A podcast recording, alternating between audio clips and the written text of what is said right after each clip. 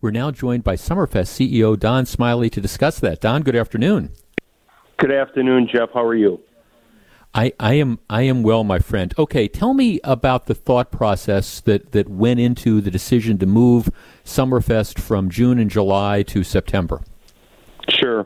Um, we started discussing um, different contingency plans a couple of weeks ago, and uh, as you can imagine, there's a potpourri of issues that that go into a decision of this magnitude. Uh, on you know, on one hand, it was it was a difficult, given what's going on in our world today and and what reality is. It really wasn't that difficult of a decision. Uh, some of it was uh, predicated upon uh, touring bands uh, changing their plans and so on and so forth. And as you've witnessed, there are other music festivals that that have either been canceled or postponed that that occur before us, such as South by Southwest, uh, Tortuga in Fort Lauderdale, um, Sunfest in West Palm Beach, Coachella, etc. And when that starts happening, it, it really turns into a domino effect. So it was in our best interest to be decisive um, with with safety in mind for for all of our fans and everyone who attends Summerfest, and um, certainly we thought it was the proper thing to do under the circumstances because at the end of the day, you know, hoping that something will happen is really not a plan. So the the September dates give us precious time to work with the tours, the bands on the grounds, um, sponsors, and fans to put on the best show possible for those three weekends in September. To, to that point, Don, I, I understand, and I know you, you and your staff really start working the, the day one Summerfest ends. Re- really, you start working that next day to book all the bands.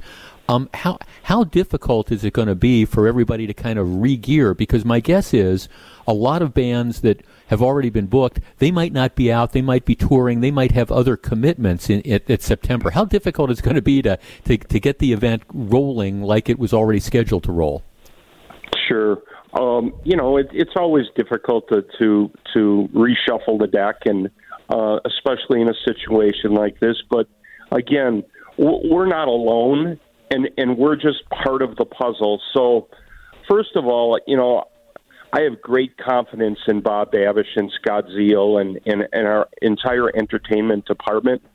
Um, you know, who have great relationships with agents and managers and bands and so on. So, I, I really feel confident that we'll be able to uh, put on a great show and and to to the level and magnitude that our fans have grown to enjoy and expect over five decades. So we're working hard to do that. There's a lot of things that go into this. I mean, obviously, we just don't flip a light switch and open the gates and everybody come in. We would be losing precious time right now in preparing the grounds and all of the buildings and and so on and so forth um, to get prepared to um, to greet that many people. We're also finishing up a $53 million amphitheater project, um, which, which plays into this entire decision as well. That's on time, under budget. Uh, we feel good about that. But these September dates just give us some more breathing room in the total organization of the event. I mean, there's so much that goes into it behind the scenes and takes so many or so many hours through these springtime months to actually be able to open in June. I mean, it, it, it really always is a scramble. It's it's like building a house. I mean, you know that that last month of building a house. I mean, you really see it come together, and and that's kind of how the festival is. And and um, we just thought, given all of the uncertainty in the world today, given the economic situation that situations that a lot of people are in today, um, mm-hmm. we just thought extra time would be in the best interest of everyone. Don, let me ask you this. Um, about 10 years ago, you made a decision that I, I thought was I, thought was exactly the right decision. The Summerfest it used to run Thursday through the, the following Sunday. You closed on on Monday, started a day earlier. I, I thought that's that's turned out to be great, but it was very controversial at the time. Can you talk a little bit about the decision to schedule this year's Summerfest over three weekends as opposed to you know turning it into a continuous like eleven day event? We thought we would have the best chance at replicating the lineup on the grounds if we did it over three weekends in September. Now, this that that, that assumption or that decision w- went with a lot of due diligence prior to our announcement. Mm-hmm. A lot of due diligence by Bob and his crew, and and and others. So um, we chose those three days, uh, three weekends, if you will.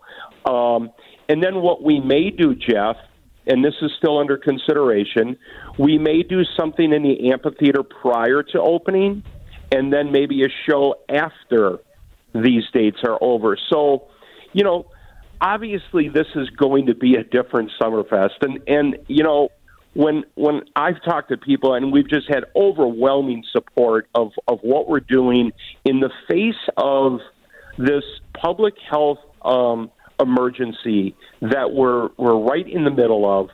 Um, we we just think that it, it, it's it, it's going to work out great, and and it was the best thing to do for us at at you know given all of these circumstances. Well, I think Don, one thing that I think some people don't understand is, in, in certain respects, any any entertainment project, any festival like yours, you're you are in some respects you're hostage isn't the right phrase but you're captive to what bands are touring et cetera et cetera. So if you're in a situation where you're, you're scheduled to show up in late June and bands are canceling their tours for whatever reason, you know, you, you have to have contingency plans. It seems to me this makes a lot of sense to make sure you've got your ducks in order and can put on the, the shows that you're promising people. Well, there's no question about that, and and that's exactly why we did it. And again, I'll repeat that you know we had a lot of conversations with agents and managers and so on prior to making this decision. So we we we we kind of knew how it was going to fall in place, but for maybe 25% of what we had um, in, in the can, if right. you will. Um, but I think everyone needs to remember, you know, whether Summerfest is in June or whether it's in September, we're going to put on a great show. We're going to, um, you know, there's hundreds of years of experience and within the offices of Summerfest. When when you consider board members and, and management and so on, we we've we've got a lot of experience and and the the fact of the matter is this was well thought out um, and and again it was decisive and I think people ought to you know just remember what what state of affairs that we're that we're in right now and mm-hmm. and how much more important that is versus any event. I don't care if it's Summerfest or a golf tournament or whatever. I mean, there are more important things right now. People people are out of work. People are struggling and the more time that we can have to a help those folks out and b um, organize our event to the best of our ability, I think it's in the best interest of everyone. And, you know, when people get back to work, they'll have a little disposable income, they'll want to blow off some steam, come down, have a beer, listen to a band, and, and, and try to heal a little bit. I think people's psyche will need some time to actually get over what we're all dealing with all together at this particular point in time. So I, I just don't believe it was time to rush anything and try to get something in June, especially when bands were starting to reroute. Now, I hate to put you on the spot, but when do you think we might start hearing announcements from Summerfest as to the, the rescheduled lineup and, and the headliners that you're looking at for the September dates? Jeff, you don't you don't hate putting me on the spot. You always put me on the spot. okay, okay. When, do you have any ideas to when we're going to start rolling out the, the dates? I would I would say soon. I would say soon. We've done a lot. Like I said, we've done we've done a lot of groundwork, and um, we have to get some confirmations. But um, and and we talk on the phone every day. We have a conference call with our management every day, um, and I, I, w- I would just be safe and sane soon. Good enough. One one final thing I, on on a positive sort of note. You alluded to it earlier. I haven't seen the new amphitheater, but I, I've I've talked to several of your board members and other people who've been there. Everybody tells me it's absolutely a spectacular state of the art facility that folks are going to love when they get a chance to see it. Oh, it's just going to be beautiful. And, and we were having a banner year in signing bands and doing so many more shows outside of the traditional Summerfest dates. Um, we we hooked up and did a deal with Live Nation in in in Madison, Frank Productions, and that's really worked out well for us. And and we we've we've got a lot on the books right now, and and the the amphitheater is going to be home for. Um, music fans for generations to come. It's it's just going to be a beautiful building. Don Smiley, thanks for taking some time. I know it's troubling times, and thanks for joining us today. I very much appreciate it. Sure. I wish you all the best, Jeff, and all your listeners.